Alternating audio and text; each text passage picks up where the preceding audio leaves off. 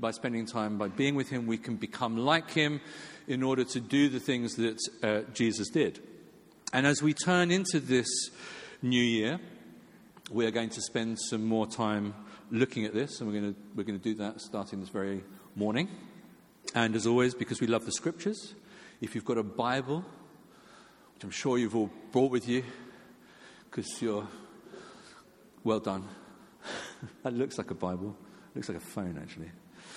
Um, if you've got a Bible, turn with me to Matthew chapter 11, verse 28. I'm going to pray before we read this. Lord, we thank you for your presence. We thank you that your Spirit is here with us. We ask right now that you would come by your Holy Spirit, that you would still and quiet our hearts and minds in Christ Jesus, that you would open our hearts, that you would speak to us, that you would minister to us, and that you would lead us into your truth. In Jesus' name, amen. Matthew 11, chapter 28, uh, Matthew 11, verse 28 says this Come to me, all you who are weary and burdened, and I will give you rest. Take my yoke upon you and learn from me, for I am gentle and humble in heart, and you will find rest for your souls. For my yoke is easy and my burden is light. And what we've got here in this probably far too familiar text is this wonderful invitation from Jesus to any of us who, although we're only one week into the new year, may possibly find ourselves already feeling um, a little jaded. Uh, those of us who, despite the Christmas break, may still, still feel sort of as, as tired and as weary as we did in the run up uh, to Christmas. Those of us who actually already are pretty stressed out, pretty exhausted from the Christmas season, and those of us who are parents, particularly of younger children, uh, are pretty exhausted by the school holidays. They are such a blessing um, and not at the same time. But if that's you this morning, I want you to um, sit back, I want you to relax, I want you to just breathe deeply and allow the Word of God and the Spirit of God minister to you uh, this morning. Because the truth is, in our modern age, most of us live with like a, a low grade, a, a, low grade fatigue and anxiety that um, rarely, if ever, goes away. I love Eugene Peterson's paraphrase of this passage uh, from the message, and it, it reads like this. It says, Are you tired, worn out, burned out on religion. Come to me, get away with me, and you'll recover your life. I'll show you how to take a real rest. Walk with me and work with me. Watch how I do it. And I love this. Learn the unforced rhythms of grace.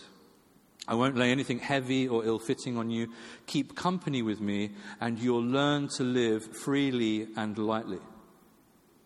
This is an invitation to what might be called the unhurried life. You know, it just um, apparently feels good in the sort of marrow of your bones to wake up in the morning as you look at another day and think, great, another day, another opportunity to live life as a follower of Jesus, another opportunity to do all the things that God has called me to do, to be all the things that God has called me to be. Uh, the trouble is, if we're being honest with ourselves, um, how many of us would say that much as we love this text, because it's a familiar text, most of us are familiar with it. But the reality is that when we look at this text, we kind of go, it's great, but I, I don't really know that I relate to it that well. You know, I think I'm following Jesus. I'm, sort of here. I've shown up this morning. Uh, but truth be told, I, I am pretty tired. Uh, I, am, I am pretty worn out. Uh, I am actually, if I'm being honest, kind of burnt out on religion. All those things sort of apply.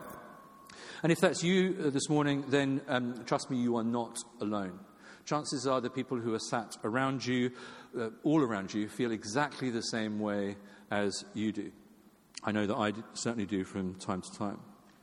But I read this passage and I find myself saying to myself, you know, that's fantastic. Look at that. That's awesome. I love this passage. But hand on heart, I, I say to myself, I'm not sure if that's my everyday experience. But this passage has the potential to unlock a, whole new dimension in our discipleship to Jesus, in our apprenticeship to Jesus. Um, if you've been around the church for any length of time, you'll be very familiar with this passage. But hidden in plain sight is what Dallas Willard calls the secret of the easy yoke. And, and Dallas Willard, he writes this, he says this in, this in this truth lies the secret of the easy yoke. The secret involves living as Jesus lived in the entirety of his life, adopting his overall lifestyle. Our mistake is to think that following Jesus consists of things like loving our enemies, or going the second mile, or turning the other cheek, or suffering patiently and hopefully, whilst living the rest of our lives just as everybody else around us does. It's a strategy that's bound to fail. And what he's saying is, uh, on the one hand, very simple, and on the other, very profound, sort of Dallas Willard. Um, as we said a few weeks ago, if we want to experience the life of Jesus, um, we're going to have to adopt the lifestyle of Jesus. Because the way of Jesus is just that it's a way of life. And it's this lifestyle that Jesus is getting at through this imagery of the, the yoke, which is this sort of first century farming metaphor which is lost on the vast majority of those of us who aren't actually farmers. Theologian Frederick Dale Bruner, he, he wrote this. He said, A yoke is a work instrument. So when Jesus offers a yoke, he offers what we might think tired workers need least. Surely they need a mattress or a vacation, not a yoke. But Jesus realizes that the most restful gift he can give those who are tired is a new way to carry life, a fresh way to bear responsibilities. Realism sees that life is a succession of burdens. We, we can't get away from them. But instead of offering escape, Jesus offers equipment. Jesus means that walking with him and in his steps will develop in us a balance and a way of carrying life that will give more rest than the way we've been living. And the reality is, the truth is, life is incredibly tricky. It seems to me that life gets harder and harder uh, the older you get, not easier uh, and easier. The weight of the responsibilities that we carry as we get older and older seem to get heavier and heavier and bigger and bigger. And if we're honest, sometimes our discipleship to Jesus, our relationship with Jesus, um, can sometimes just feel like another weight that's being put on top of us, uh, uh, along with all the other things that we've got to carry. And so we find ourselves saying things like, I'm already tired, you know, I'm working a 60 hour week, I'm way too busy, you know, I just don't have the time. And I already am maxed out, and now it feels like you're saying to me that on top of all of the stuff that I'm carrying in my life, I, you're also saying that I've got to read my Bible every single day, and you know it's day seven, and I'm already seven days behind in my Bible in a year. Uh, I haven't actually sort of got past January the thir- 13th from 19, 20, 2016. Um, you know, 19, I know. Uh, uh, just a slip of the confessional tongue there. Um, you know, but it's like I've got to read my Bible every single day, and like you know, reading the like reading the Bible in a year is fantastic. But like there are like long passages, you, you know, like there's a whole Old Testament thing, and there's a, like a whole New Testament thing. There's like a whole Psalms thing. It's like exhausting, you know. Uh, not only that, I'm supposed to pray without ceasing. You know, it's like I don't say how I can pray without ceasing when I'm supposed to be reading the Bible as well as all the other things that I'm doing. I, like I don't know how you do all these things, and now you want me to sign up for these blasted small groups right? It's like, you know, do you not know what I've got going on in my life? And, and, you also want me to come to church every single week, like every week, not just like occasionally. Like you insist I come every single week. And, and, and, and, and, and, and. It's like, honestly, it's just like overwhelming. And if we feel like that, uh, and the truth is, who doesn't? Maybe we should look again at this picture that Jesus gives of this yoke. Because a yoke was, was almost always used to bind together like two oxen or, or something like that, so that they could more easily carry a load, so that they could, um, you know, pull a heavy cart, so that they could plow a field. And what Jesus is actually saying in this passage from Matthew 11 is, is Jesus like saying, you know, I'm, I'm here. I, I'm here and I've got this yoke. Why don't, why, don't, why, don't you, why don't you come alongside me? Uh, and, and match your step with mine. Match your pace of life with mine. And, but just let me carry all the weight, okay? Let me do all the heavy lifting. You just come in here, just come in under my arm, right next to me, and we'll do this thing called life together. And trust me, it will be easy. It'll be so much easier than you trying to carry this thing called life all on your own. If you haven't worked it out yet, one of the hardest ways to do life following Jesus is the way a lot of us in the Western world do life following Jesus. And it's to basically carry on living life in exactly the same way as all the other people around us that we know do life, whether they're believers or not. Um, and we try to be all and do all and have all the things that our culture demands that we are entitled to. And then what we do is we try to just sort of bolt on following Jesus. We sort of try and add in a bit of following Jesus on top of all of that. And the truth is, that's like, that's so hard, it's almost impossible. And for many of us, it's like crushing us and killing us off. And it's going to just lead to frustration and failure which are on the horizon. A much easier way to follow Jesus, a much more radically countercultural way to follow Jesus, is to um, radically alter the way that we do our whole lives. And to take the pattern actually set by Jesus' lifestyle, not just in um, the decision to do things like loving our enemies, but in our daily routines, in our weekly rhythms, the pattern and the fabric the warp and woof of our life. Because when we adopt the lifestyle of Jesus, the life of Jesus becomes the natural overflow. And that's the secret of the easy yoke. Now, if you're anything like me, when we hear all of that, we kind of go, that sounds awesome, that sounds amazing. Sign me up, you know. Um, there's just one minor sort of detail that you've sort of overlooked. Um, and that's this idea that to take up this easy yoke, to, to, to walk in step with Jesus, to, to, to live life at Jesus' pace, that, that I think is going to mean that I'm going to have to slow down. You know, I, I know about Jesus' pace of life. Um, and I know about my pace of life, and, and, and they're, they're actually they're not very similar. They're, they're not at all the same. If there's one thing that you pick up from reading the, about the life of Jesus from the Gospels, Jesus was, never, he was pretty much never in a hurry. Um, yes, his life was full. Jesus was here and he was there and he was everywhere. And yet he would always like take time out to find some time to be by himself, to rest and to pray. Um, but he was never really in a rush. Like he would stop. Jesus was very present for interruptions.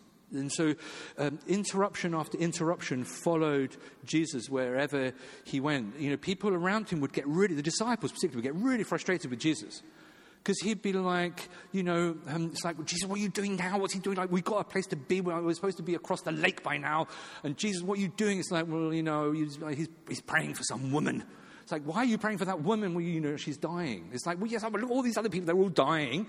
You know, like, let's keep on the schedule. We've got, like, places to be, people to see, things to do, miracles to happen, all that kind of stuff.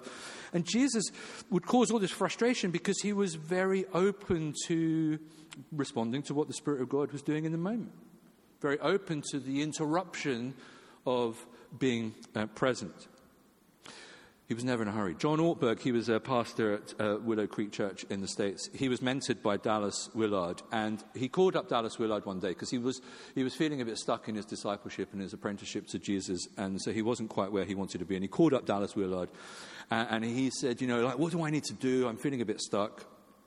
And he said uh, that there was this long, awkward silence on the phone. He's like, What's he going to say? And then Dallas Willard said, Hurry is the great enemy of spiritual life in our day. You must ruthlessly eliminate hurry from your life. And John Ortberg's like, wow, that's great, that's awesome, right? fantastic. Write that down, you know, that's really good. And then he said to Dallas Willard, he said, what else? You know, what else do I need to do? And then he said there was another long pause um, before Dallas Willard said, There is nothing else. Hurry is the great enemy of spiritual, the spiritual life in our day. You must ruthlessly eliminate hurry from your life. And if someone were to ask you, you know, what's the greatest challenge in your spiritual life right now? What is the greatest block, as it were, to you encountering the fullness of life with Jesus?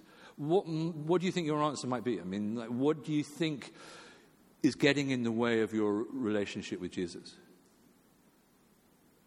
Because Uh, whatever the answer to that question may be, I wonder how many of us would say, hurry. Hurry is the great enemy of spiritual life in our day. And we've got to remember, you know, the enemy, when we talk about, you know, the great enemy of spiritual life in our day, when we're thinking about the enemy, and we believe that the enemy is at work trying to thwart God's plans and purposes for our lives. But, you know, the enemy doesn't show up as like this little kind of red demon with kind of pitchfork and horns. The enemy distracts us from the fullness of life in Jesus. Um, he, he, kind of manifests himself and his way in our lives, in this culture, in our society, through the sort of kick that we get from, you know, um, checking our iPhones every 30 seconds. Or whatever it is, you know, so that we can see what's going on in the lives of the people who we desperately want to be like. We don't want to confess to it, but we desperately want to be like the people that we're looking at on Facebook and, you know, Instagram and Twitter or wherever it else that it is. Um, or he shows up in that kind of kick that we get from staying an extra hour or two at the office, desperately hoping that someone's going to notice us and the work that we're putting in, the commitment so that we get that promotion that we're so desperate for. Or the enemy shows up in our lives by giving us commitment after commitment after commitment after commitment on top of commitment so that we're so busy, we're just constantly on the go all the time. Carl Jung said, uh, Hurry is not of the devil, it is the devil. And the number one problem that we face is time. And the reality is, most of us are just far too busy to lead emotionally healthy, spiritually healthy, rich, and vibrant lives. I came across this the other day. Uh, it may well be the case that, uh, one, Christians are assimilating a culture of busyness, hurry, and overload. And that leads to God becoming more marginalized in Christian lives. And that leads to a deteriorating relationship with God, which in turn leads to Christians becoming even more vulnerable to adopting secular assumptions about how to live, which in turn leads to more conformity to a culture of busyness, hurry, and overload. And so the cycle begins again. And we kind of look at that and we're like, oh, I don't know, that makes me feel a little bit uncomfortable. And maybe one of the reasons it makes us feel a little bit uncomfortable is because we recognize uh, much of our lives in there. Catholic writer Ronald Rolheiser, he put it this way. He said, Today, a number of historical circumstances are blindly flowing together and accidentally conspiring to produce a climate within which it is difficult not just to think about God or to pray, but simply to have any interior depth whatsoever. We are distracting ourselves into spiritual oblivion. Pathological busyness, distraction, and restlessness are the major blocks today within our spiritual lives. Happy New Year! I didn't say it was going to be fun. I was like, you know.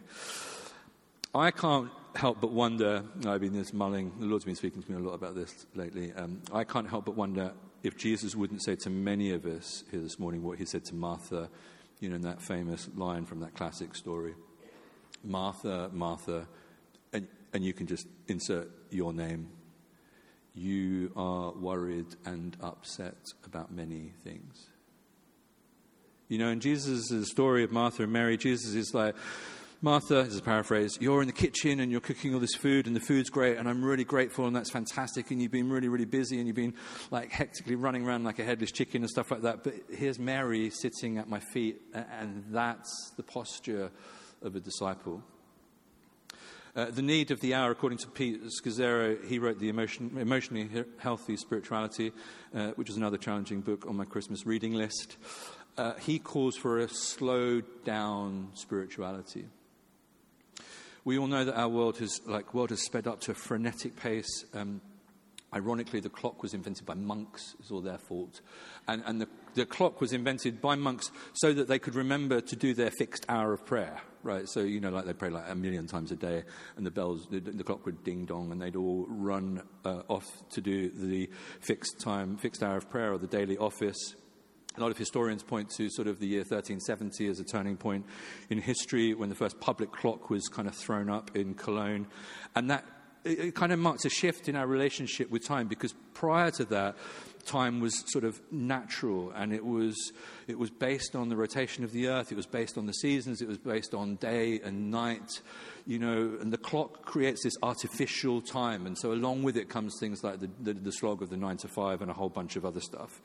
And then um, Edison goes and invents the light bulb, which was genius on the one hand and absolute nightmare on the other because it fundamentally altered everybody's sleep patterns. Prior to that, I think 150 years ago, the average European was sleeping like 11 hours a night, you know, fantastic.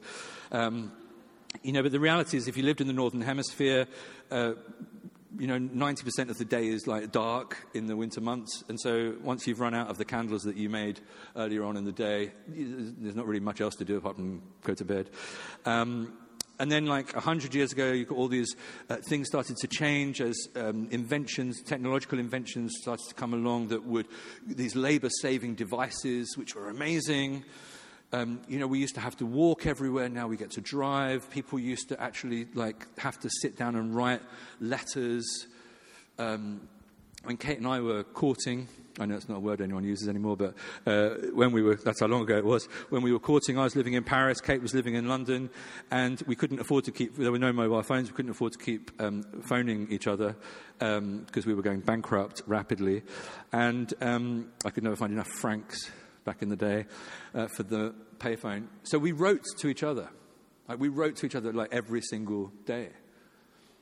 And we'd write letters and put them in envelopes and stick stamps on them and put them in letterboxes, and then they would be delivered. We've got all those letters from those days. But people used to actually write letters. Um, now we've just got email and serial, all kinds of other things.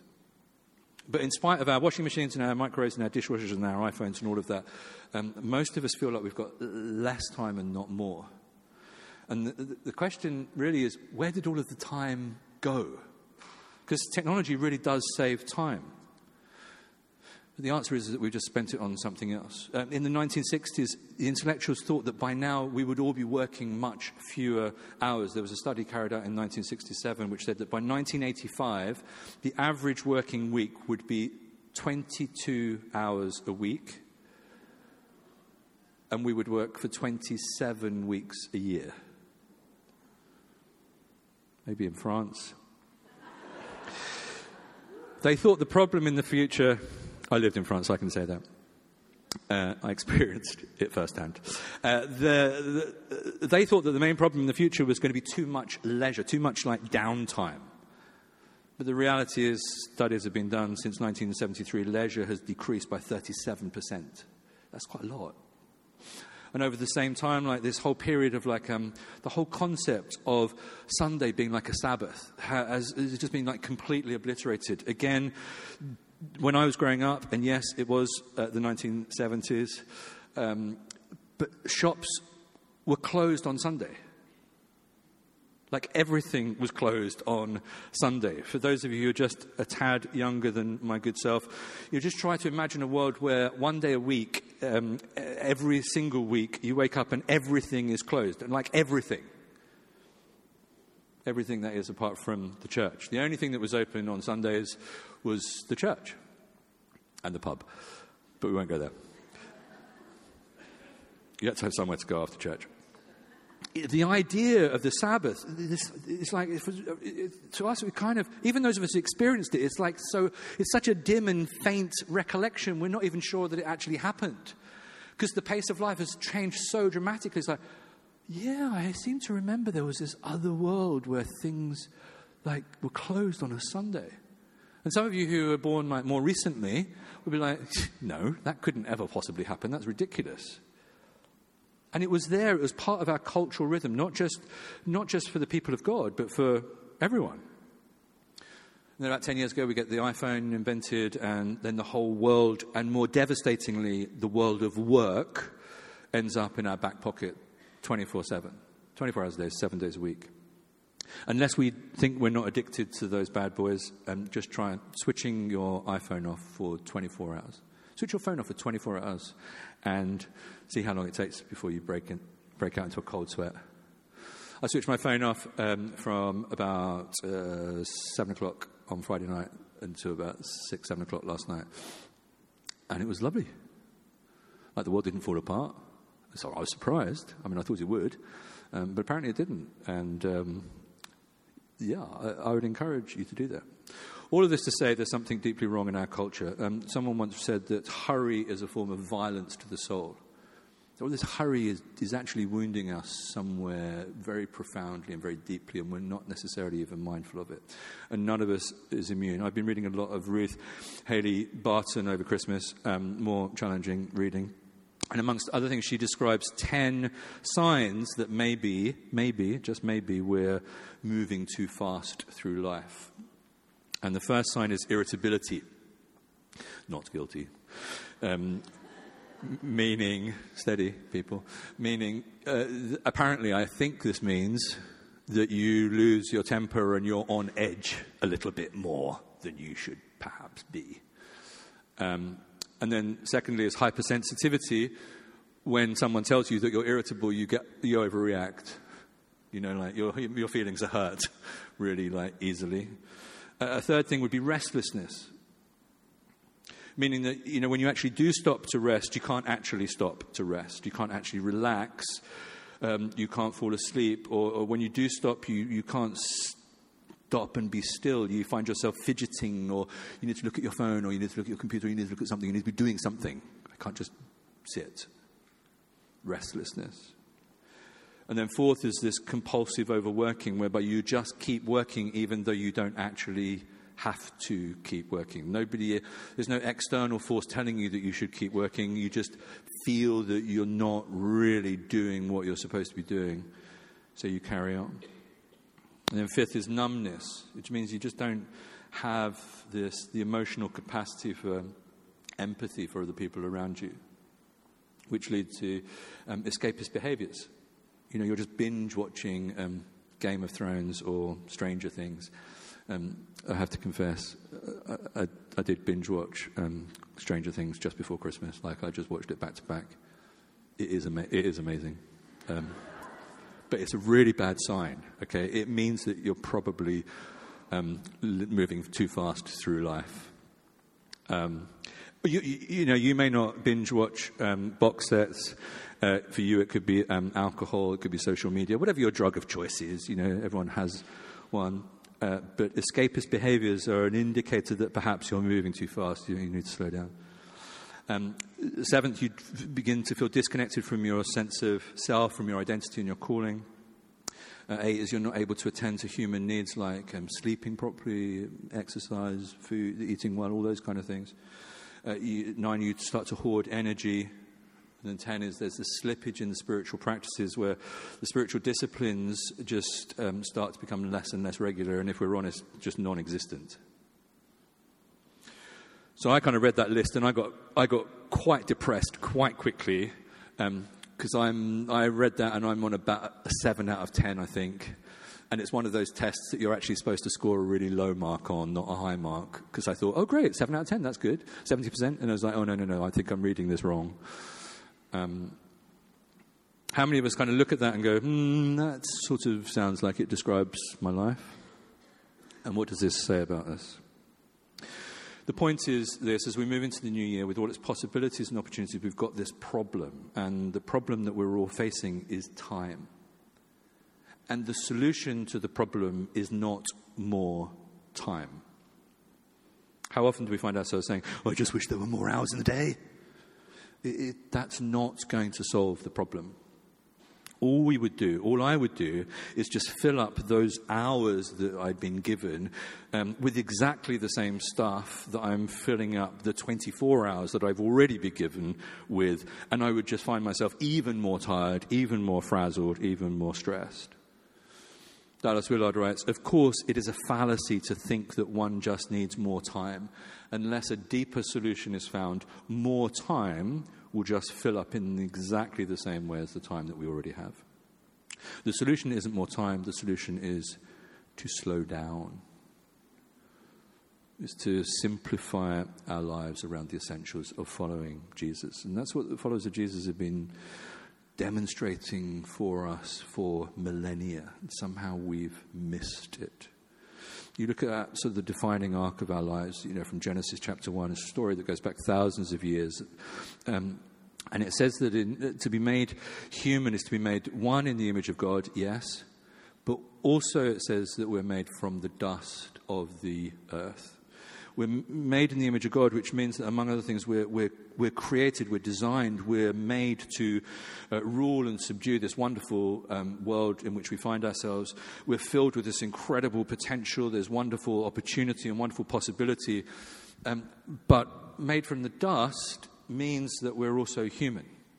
We're finite. We're not infinite. We are mere mortals. We are not immortal. We are made out of the ground. And so we, somehow we've got to learn how to live in this tension. And one of the challenges that we all face is how are we going to live into both the awesome potential that is within each one of us, whilst living mindfully of our limitations. Because the culture in which we find ourselves only wants to talk about our potential. Yeah, which is great. You know, the culture around us says you can be anything you want, you can do whatever you want, you can become whatever you want, you can have whatever you want, and you can have it whenever you want it. But it's just as important to remember our limitations because that's not true for all of us. You know, we live in an age that wants us to be superhuman. And we've been told, like, how many times that we can have it all and be it all and do it all. And so we become incredibly frantic and driven. And so we have to, you know, read every book and see every film and, and visit everywhere and travel to every single country on the planet and eat at every restaurant and go to every pub and go to every gig and be the top of our field and be really popular and make lots of money and, and, and, and, and, and, and. And all the time, we're supposed to forget uh, actually, we're just human and we have limitations. It's just not real. And we wonder why we're stressed. And more importantly, we wonder why our children are stressed. Because some of these messages are ones that we are relaying to our children. That may be the narrative of the culture that we're in, but it's not the defining narrative of being a follower of Jesus. Yes, we are made in the image of God, and yes, we are made from the dust of the earth. You're a, you're a human being, you have limitations. Let's accept those limitations. We are not God, we were not supposed to be God. That's okay. And one of the limitations that we all share is 24 hours in a day. Um, no matter what we do, nobody here has more than 24 hours in a day. So, as we turn into this new year, as we turn our attention to what we want to do differently, we're going to have to learn this year to how to live deliberately. We're going to have to slow down. You move too fast. You've got to let the morning last. Just kicking down the cobblestones, looking for fun and feeling groovy. Ba-da-ba-ba-ba-ba-ba. Feeling groovy. You see, like, it's just all about feeling gro- like feeling groovy. It's a hippie sermon.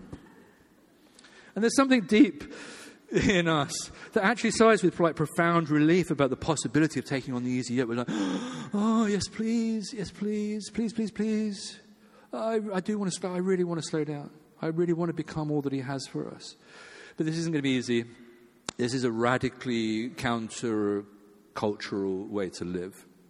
Um, this is definitely, definitely us as followers of Jesus swimming against the tide and swimming upstream. So we're going to need help and we're going to need to help one another. We have to do this in the context of community and we have to do this with one another just because life is just too crazy. So over the next few weeks, we're going to be looking at this some more. We're going to keep doing so over the coming year. If you're interested in finding out more about what this looks like, there's this fantastic small group that's running. This whole sermon has actually been about a recruitment drive for my small group.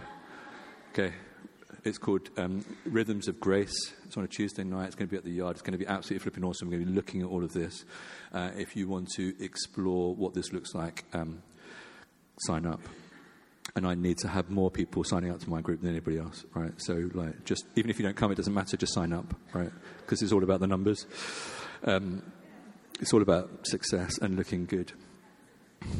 That's that's on. That's eleven. That's eleven. Hypersensitivity. Shut up. Irritability.